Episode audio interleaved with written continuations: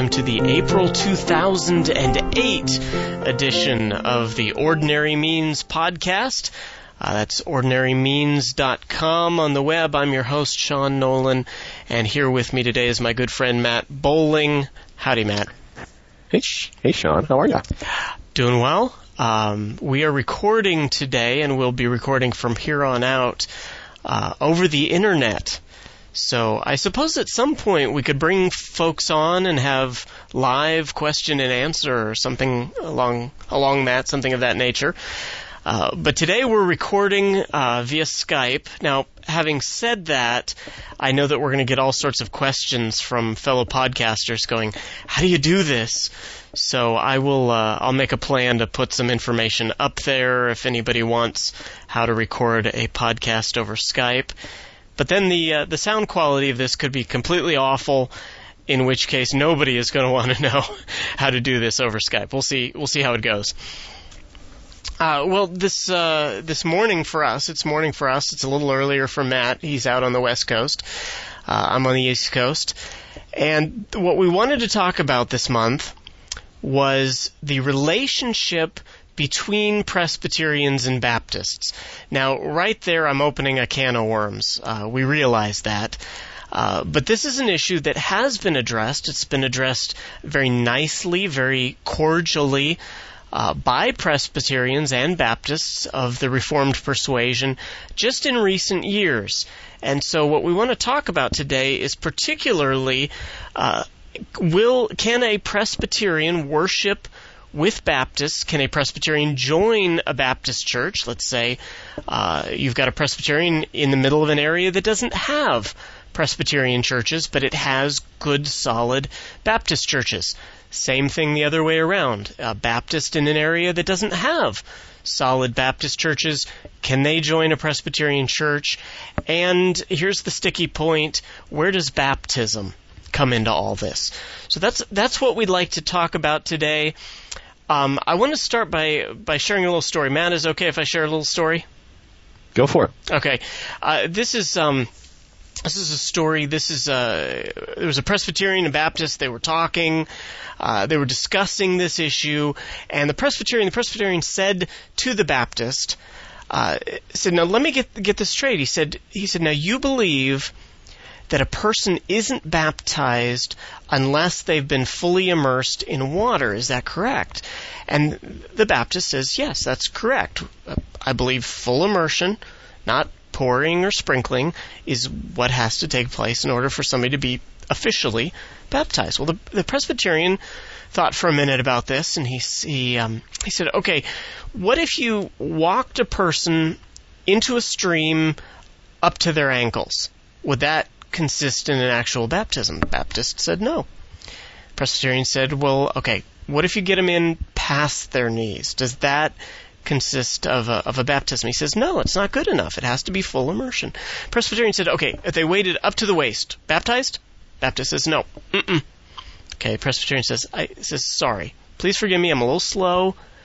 Um, just be patient with me. A couple more questions. Uh, he says, what if it was up to the chest in the river? He says, no. Presbyterian neck? No.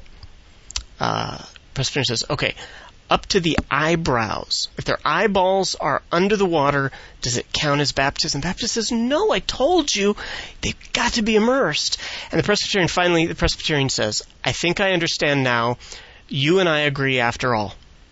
The Baptist says, oh my goodness, I, have I convinced you that you need to be immersed? The Presbyterian says, says, well, no, no, no, actually you've convinced me that we don't need to be immersed. And the Baptist says, what? What do you mean? He says, he says, well, you've convinced me that the only thing important is getting the top of the head wet. so, having opened on that note, uh, here we are. We're a couple Presbyterians talking about Baptists. We really should have asked a uh, fellow Baptist to get in on this discussion. It would have made it very lively. Um, yeah, but we we have that planning problem thing. Yeah, in terms of when we can get yeah. on and record a podcast anyway. Um, so yes, Well, hey, if you are a uh, if you're a Baptist and you'd like to respond to this podcast, share it with your friends, uh, annoy your friends with my bad humor, um, please feel free to to share uh, to share this around. Well, th- that having been said, um, obviously, Matt, you and I are coming from the perspective uh, personally that uh, we think it's only necessary for a person to get wet uh, we do believe that immersion is valid. Uh, Absolutely. I, yeah, don't let me put words in your mouth, but uh, we both believe immersion is valid, but we also believe sprinkling or or pouring is valid. I know when I baptized, I I I prefer to get as much water as possible involved. Um, so that's I could just see that soundbite showing up on the internet. Uh, when I get baptized, I like as much water as possible. So, that being the case, when I uh, when I talk with my my Baptist friends, and they say, "Well, no, it, has got to get it's got to be the whole thing. We can't just be a little water. It's got to be the whole thing in water." Um, are are they just being legalistic? Uh, I don't think so. I mean, certainly that's not not the Baptist friends that I have. I don't think they're being legalistic, but I think that it's it's a you know it's a solid conviction about a debate over a word. Um, you know, it does uh, baptizo does it is it the requirement of the word, and of course there's been good debate between Baptists and Presbyterians for years. You can read the classic stuff on that. John Murray deals with it in his book Christian Baptism, and the Baptists deal with it very well. And each marshals their case and says, you know, the context demands that this is, you know, completely underwater. And other the Presbyterian comes along and says, well, there's other instances in the broader literature where it doesn't mean that it's underwater. And so, uh, no, I think that it's a it's a genuine, live, open debate. Um, in terms of the mode of baptism, um, you know, whether when we mode of baptism we mean uh, immersion or pouring or sprinkling. So no, I don't think that it's legalistic. I think that it, they're genuinely seeking to honor the Lord. You don't think it's the same as um, can can we use leavened bread in communion versus unleavened bread? You're saying are they on the same level? The debate? Yeah. Um,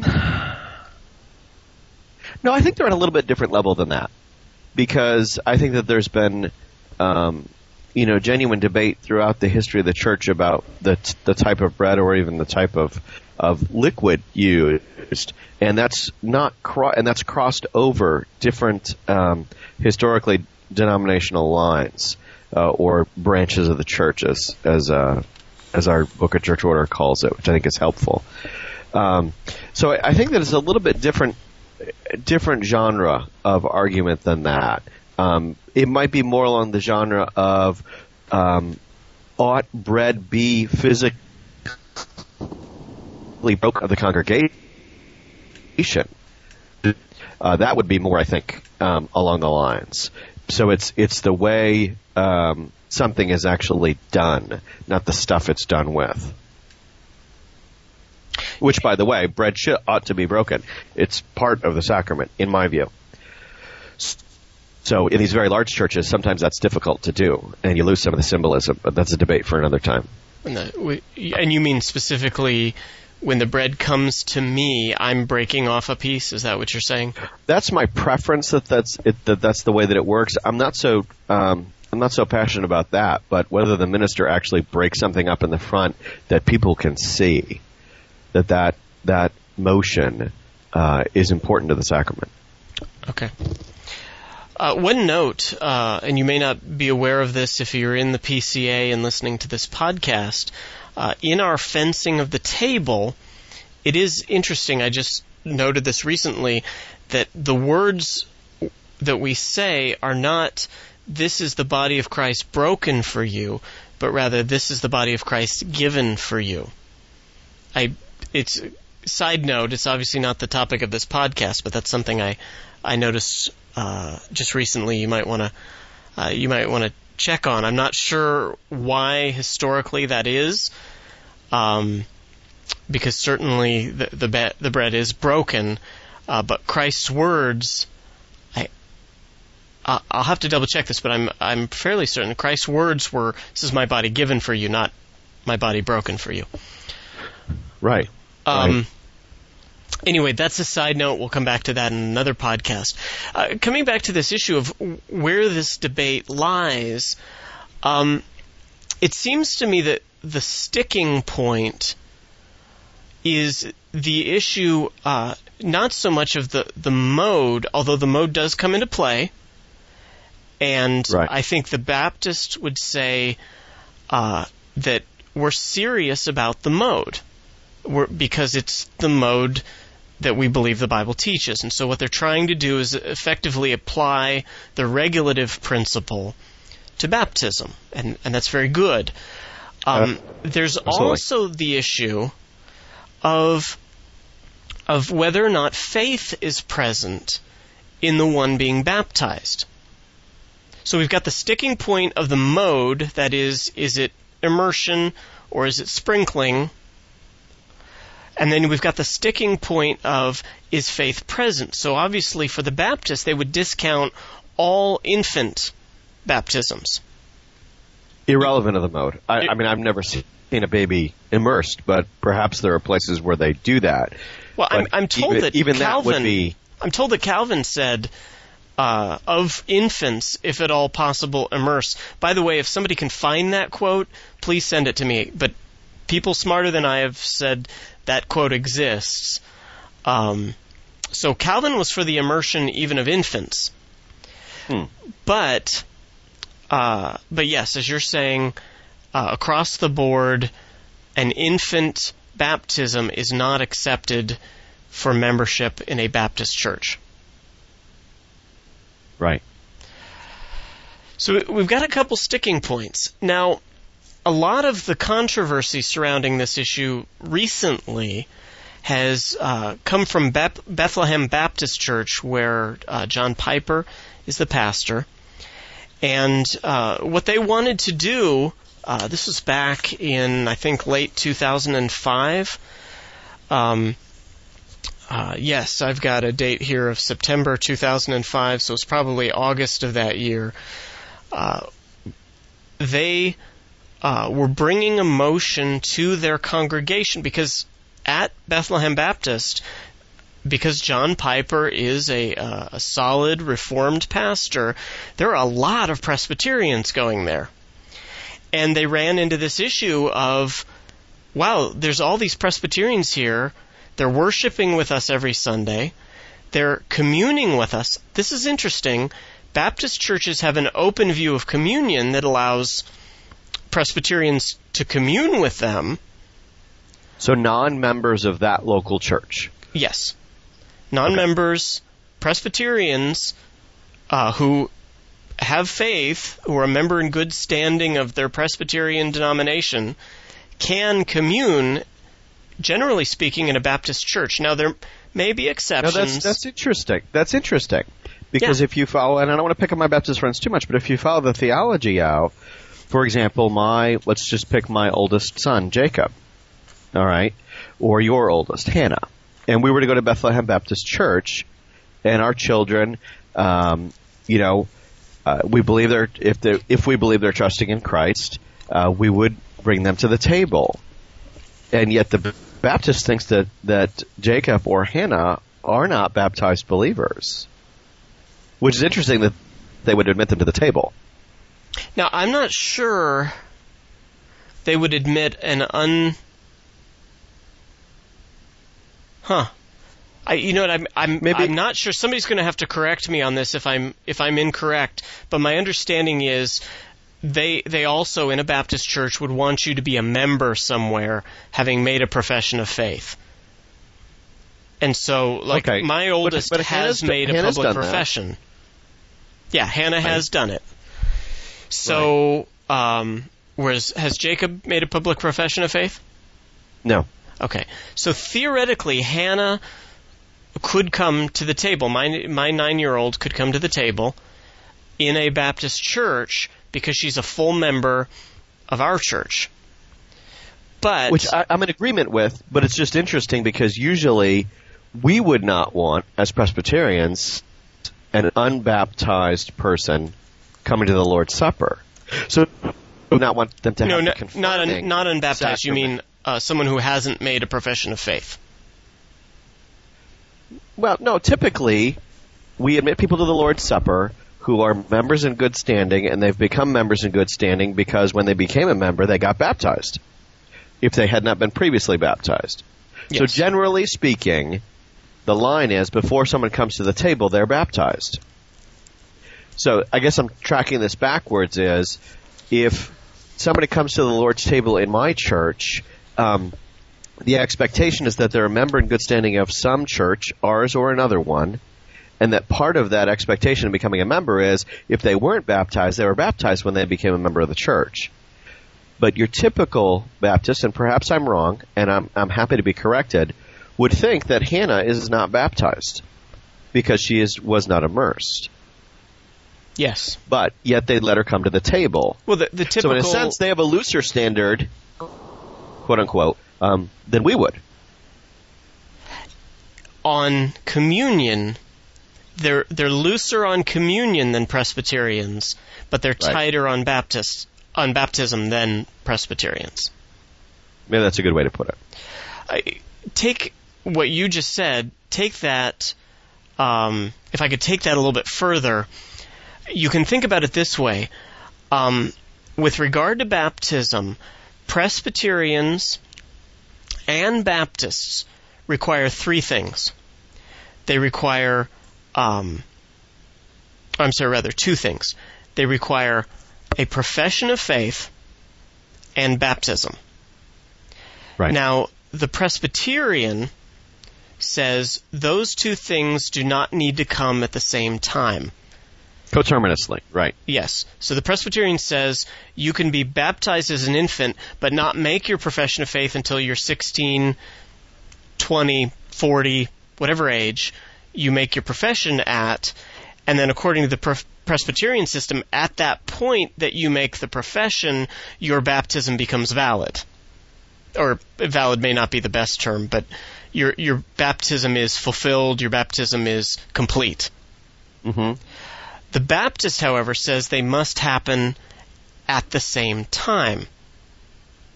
Now, if we follow that logic, and this is this is where uh, Grudem goes, where I disagree with Wayne Grudem, uh, who is, by the way, Wayne Grudem is a uh, professor at Phoenix Seminary.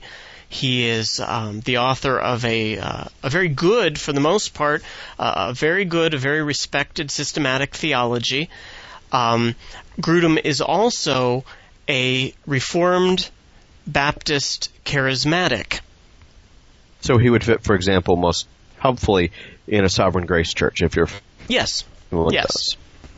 uh, Grudem uh, would fit very well in the Sovereign Grace Church. So, and this is where I think uh, the logic falls through. Is the uh, is if the two must be coterminous, faith and the baptism.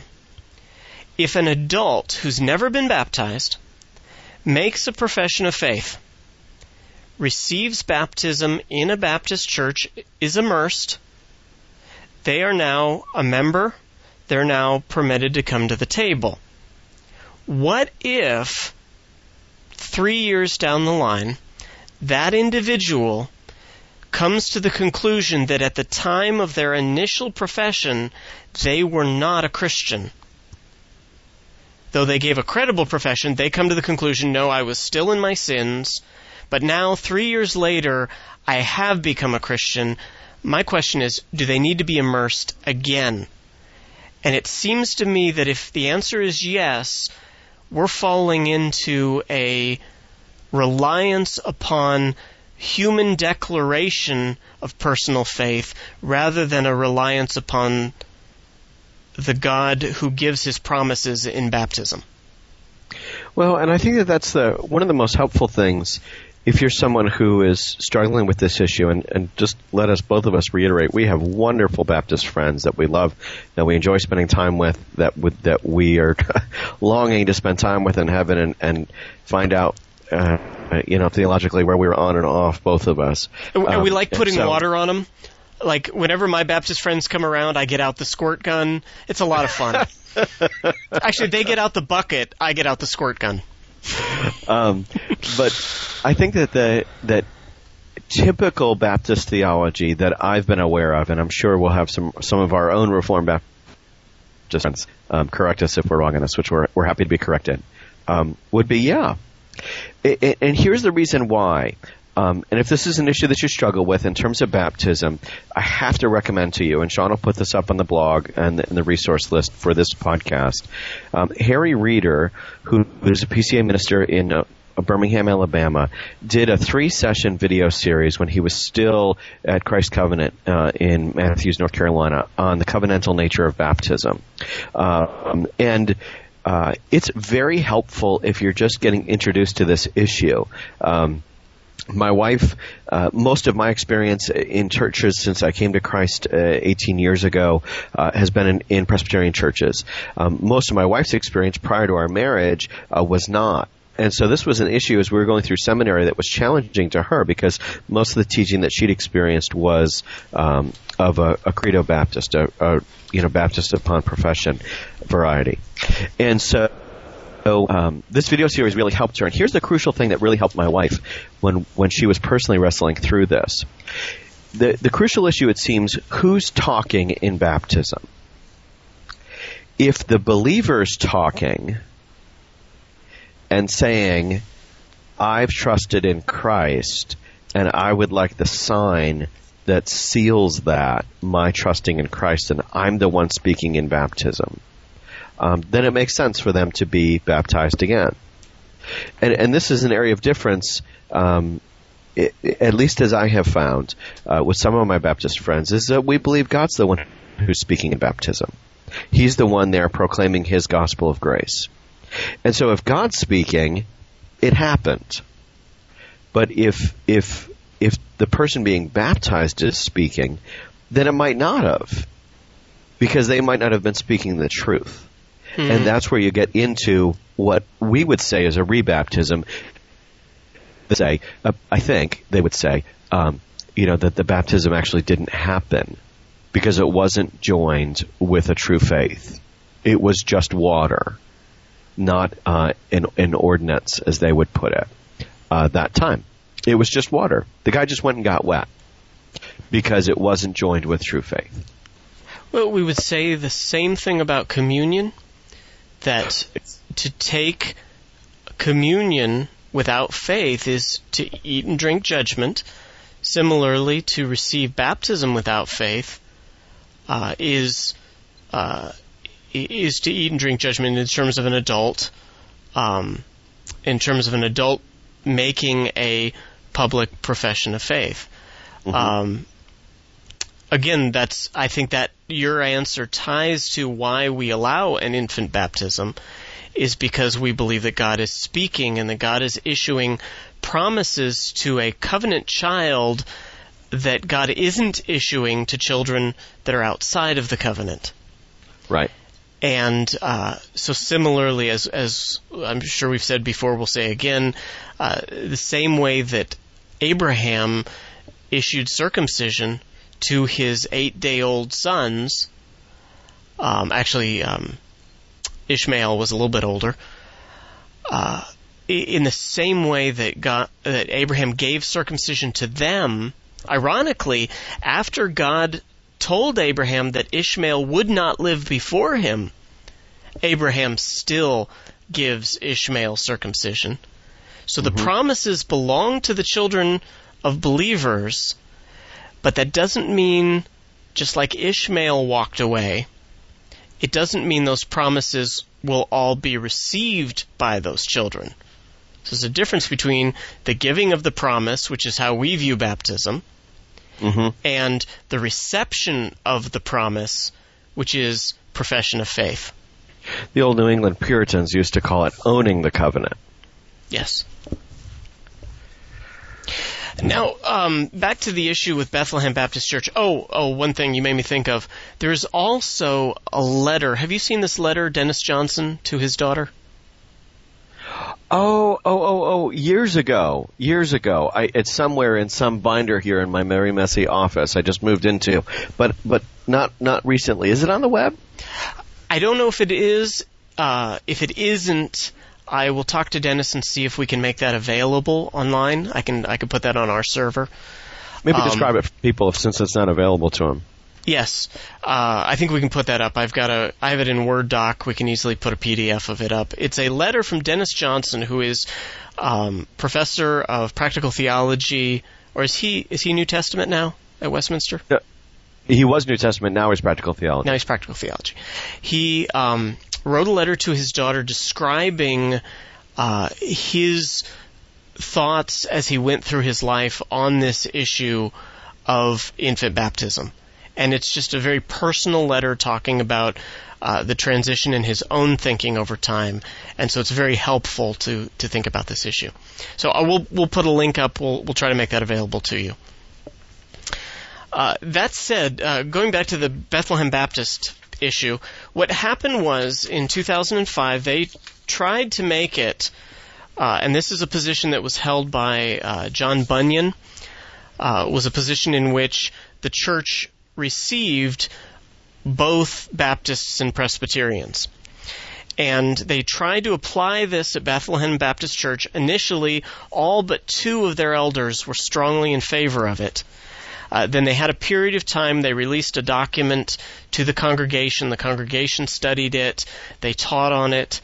And then when they came back to review, uh, the number of elders who um, who disagreed with it uh, grew. I think it went up to three or four of the elders, and so they decided that it was best that they hold off.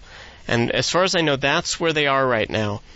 Uh, but this is this is what John Piper originally wrote. He said, "Membership requirements at Bethlehem." should move toward being roughly the same as the requirements for membership in the universal body of Christ.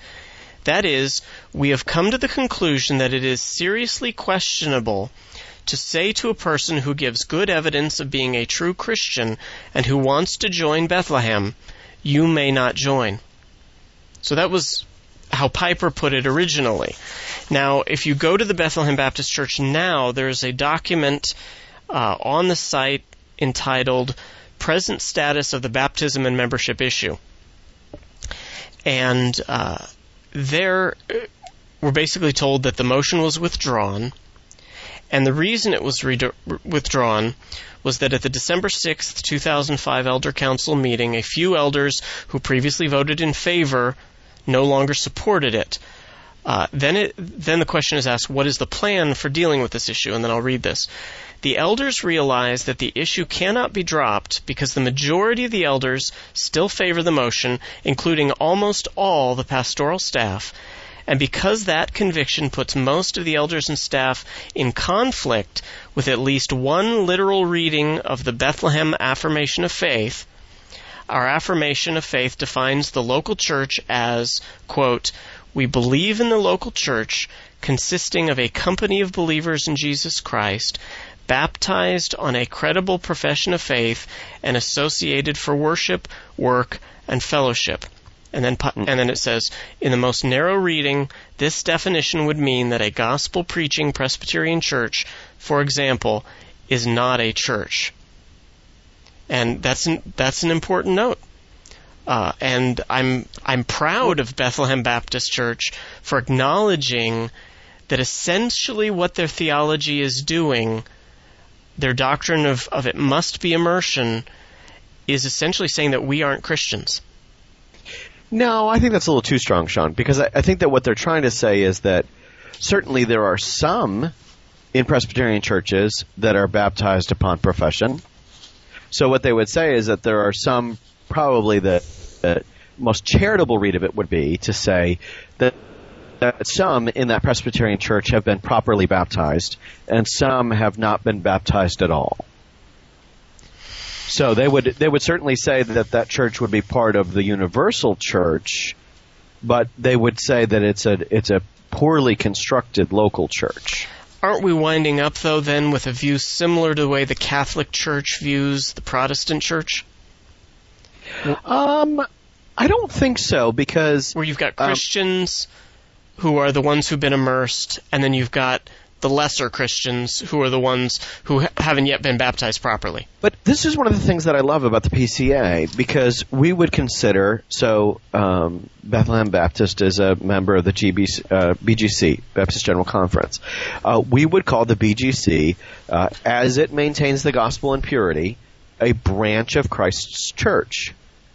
Um, and I think that the BGC would consider the PCA a branch of Christ's church, uh, recognizing that some of the branches, while they hold, may well hold the gospel in integrity, and we expect. he- Here's the way that that I try and teach it to people: if somebody a denomination is a branch of Christ's church. If those who listen to the doctrine of that church as it's taught are going to end up in heaven, if they're not going to end up in heaven, then they're not a branch of Christ's church. And that's, to me, is the, the bright dividing line. So if somebody sits under the preaching of a pastor for a year and believes what is said, will they come to true faith and repentance in Christ and adopt that lifestyle of repentance and faith and walk with Christ to the end of their life? Is that what is taught there? And if it is, that's a branch of Christ's church because I'm expecting to meet the person in heaven. And I think that that's that is what I think is helpful about Piper's original stance, and I think also helpful about the way that the PCA has addressed this as a denomination is just to say, if I'm going to meet somebody in heaven, you know what, boy, we ought to be able to be members in the same church. Now that that's not to say that they could be officers in the same church No, no. because even if I have uh, a Reformed Baptist uh, brother in my church, whom I love, whom I would let teach, for example, um, Sunday school classes, if they're if they're just not going to advance their view, um, I'm not. I'm very. I would not have them as an elder. I'd be very unlikely to even have them as a deacon. Um, but as a ministry leader, other than that, for sure. Um, assuming that they were circumspect, um, you know, and didn't try and advance their view in, in um, you know, overturning the the teaching view that the church has. Um, so I, I think that where Piper's view is is where the PCA actually is right now, uh, and I think that's a very respectable place to be.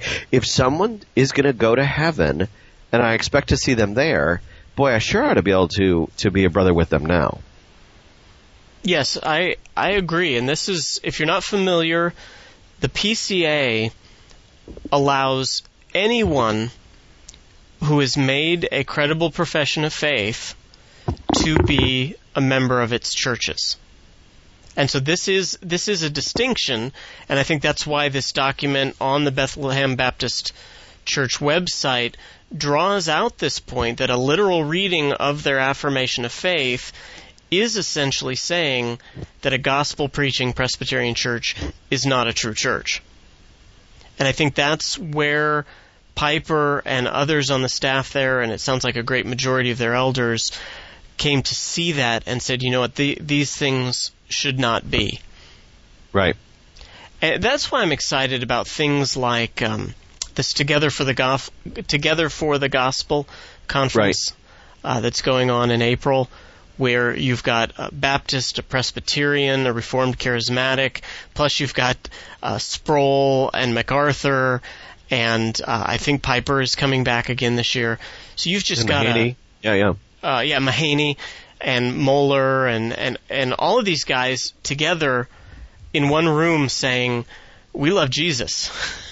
Amen. You know, Yeah, and I think we've got to, anything that is tending towards an unbiblical judgmentalism needs, needs to be set to the side. But again, coming back to the regulative principle, or even Matt, you mentioned, who am I going to heaven with? Right. Um, classically, we've said that the marks of the true church are the preaching of the word, the right administration of the sacraments, and the practice of church discipline. Now, right there on that second one, we've got a disagreement with some of our Baptist brothers in that they say we're not rightly administering the sacraments. Right. And so on that level, you know, there is, there is a real tension here, and I, I long to see that tension um, relieved, done away with. Um, particularly, most of that dial- most of that dialogue, though, about the marks of the church and the right administration of the sacraments, um, was in co- contrast to the the Roman Catholic institution. I, I'm not sure that all of that all of that language development, and I could be wrong here. I, I'm sure we could someone someone who's better in church history than I am, you know, say that that that language developed in response to, um, you know, Anabaptism's response to, or, or Credo baptism's response to, um, to Reformed Presbyterian thinking. But my sense is that that rightly administering the sacraments was as opposed to Rome um, not as opposed to necessarily the distinction between credo and paedos. Uh, I could be wrong in that. I'm happy to no, be corrected. certainly but- you're right. That was probably its original sense. But Right. I, I think what I'm trying to point out is that there is a contemporary sense in which it is being suggested, and that's what these documents from Bethlehem Baptist are bringing out, is there seems to be a, not seems to be, there is a distinction being made between uh, Baptists and Presbyterians on the basis of what uh, our Baptist brothers are calling um, a wrong administration of the sacraments. Right, right. Um, so eh, I, I would love to see this relieved. I don't know if we're going to see this relieved in our lifetime uh, because this is not a new issue. Um, and yet it isn't an issue that should divide us. Now, funny story here. When I first met my wife, uh, she was not my wife when I first met her. Funny how Um, that is. but she asked me, you know, are you a Christian? And I said yes. And she said, where do you go to church? And I said, I go to a, a PCA. Do you know what that stands for? No, I don't know what that stands for. I said, stands for Presbyterian Church in America. And she said, and you're a Christian? so the the mainline Presbyterian Church in America has, at least that's who I blame it on, has really given Presbyterians a bad name in America specifically. Right. And so we always have to explain, you know, any time that I'm anywhere that I if somebody asks me what my denomination is or where I pastor, I always have to explain, you know, that I'm a Bible believing, gospel believing Presbyterian. And and I don't believe, and this is where I agree with my Baptist brethren, I don't believe that baptism saves you. Um, I don't have a Catholic view, a Roman Catholic view of baptism. I, I have a view of baptism which I believe that baptism, when combined with faith, is an instrument of God's grace to us, but that what saves you is purely God's grace to us. It's by grace alone, through faith alone, through Christ alone. Nothing else. Right. right. And so I don't want the sacraments. I want them to be a right demonstration of what we believe, but I don't want the minutia of them to divide us. Right. Right. And and I would just say, um, we Sean and I both went to Westminster Seminary in California, and um, I have to say that I thoroughly appreciated the Reformed brothers that we went to seminary with, because I think that that much of the work that's been done, a- at least in the last 15 years, by Credo Baptists, um, has been very noteworthy and very helpful. Um, in that some of the stereotypical things that you would hear, you might have heard when Sean and I were were both um, just barely Christians in the late '80s, early '90s. Um, the the brothers don't say that kind of thing anymore. They they're I'm not saying that they've come closer to us. They've maintained their own convictions, but it's it's a much more nuanced. Um, and I think much more helpful, much more covenantal, much more um, I think picking up maybe some of the points that the the Presbyterian Reformed have gotten along the way, um, and and I think it's sharpened us as well. Um, in in that I think the dialogue has been very very helpful very um, I don't know what's the right word. Um, well, it's definitely served to bring us closer together. Yeah, I would I would liken it to, although it's not in the same realm of, of debate, I would liken it to the difference between classic Scofield dispensationalism and a, a nuanced progressive dispensationalism of a guy like Darrell Bock. Yeah, is that I think that, that's a good that example. He's picked up things and said, "You're right, I see that," and that the progressive dispensationalists of today, the way it would be being taught, perhaps even at Biola, where Sean went to college, or or or um, well, let's just pick Biola. It, the way it's being taught today is quite a bit different than you would have gotten, you know, in the heyday of of uh, you know late great Planet Earth. Yeah, um, and I think the, that's the helpful. old Dallas. Is that we're the old Dallas style, right? Yeah. And, and, I think that that's helpful because I, I I suspect that some of my Reformed Baptist brothers would even say that at baptism, it is God who's speaking. And I wonder if over time that will mean um, that that baptisms won't be done again that it's upon profession, not necessarily upon possession. Because that's really the difference. Um, in the example that you gave quite a while back, Sean, that was a profession without possession. And so is it baptism upon possession? Or is it baptism upon profession? Um, and if it's baptism upon profession, then it shouldn't be done again. Um, you know, it was professed. God's I spoke. God spoke. Um, and he's not taking back what he said. So if he's not taking back what he said, uh, um, say it again. So I'll, I'll, be interested to see over the years how how things up uh, in this this sort of ongoing dialogue.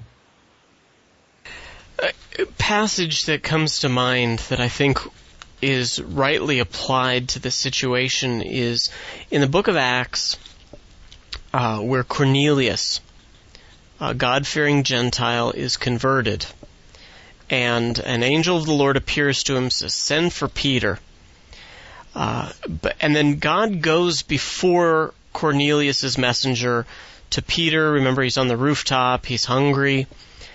And uh, God's messenger goes to Peter first because God knows that Peter needs to learn something before he can receive these messengers from Cornelius. And that's where uh, God gives Peter this vision of the sheet being lowered, and on that sheet are clean and unclean animals. Right. And uh, and God says to Peter, says, "Kill and eat." And Peter says, "By no means, Lord. I've never eaten anything unclean." And then God's response to him is, Peter, what I have cleansed, no longer consider unclean. And he does this three times, and finally Peter gets it. And takes knock, him a little while, though. Takes him a little while, and then you know, knock knock the the um, uh, Gentile messengers show up at the door, and Peter goes with them. And I think what needs to happen is that our Reformed Baptist brethren need to come to the point where they see we aren't unclean. We don't do everything exactly like them, but that doesn't mean we're unclean. Right, right. Similar, similar scenario. That's helpful, I think. Now, another resource on this that um, we we mentioned Grudem, we mentioned Piper. There is actually online a discussion then uh, when Grudem uh, released recently. Uh, recently, I think it's been a, a year or so. Released uh, a revision to his systematic theology. He added a section uh, within the chapter on baptism uh, where he changed his mind. It's a section entitled "Do Churches Need to Be Divided Over Baptism?" And Grudem comes to the position, yes, they do need to be divided over baptism um, because only immersion is a valid baptism. That's I'm summarizing the argument. Uh, well, Piper was made aware of this change to the systematic, and so online Piper responded to Grudem, and then uh, Grudem uh, responded back to Piper, and it went back and forth a couple times. And the the two were dear friends, and so there's nothing. Uh, you know, there was It's nothing. not acrimonious. Yeah. No, there's nothing inflammatory going on, anything like that. Um, but it it brought out uh, this whole issue. Which, by the way, this is kind of funny. Is uh, G- Wayne Grudem's wife actually agrees with John Piper and not with Wayne Grudem. So there's hope for Grudem. Uh, that he needs to just listen to his wife and eventually he'll come around, uh, which is probably the case with most of us. We just need to listen to our wife and, and we'll come around. All will be well. No. um, so that is available online, and I will put all the links uh, up there on the uh, on the blog post when we post this. And uh, hopefully that'll be of help to you. Hopefully that will be of encouragement to you, particularly.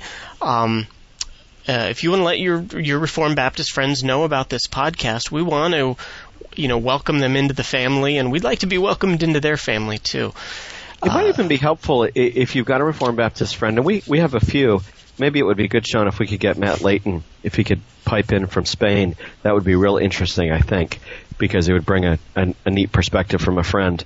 Definitely, I think that would be a great idea if we could do uh, something like a follow up to this podcast, maybe uh, in uh, May or, or June's podcast.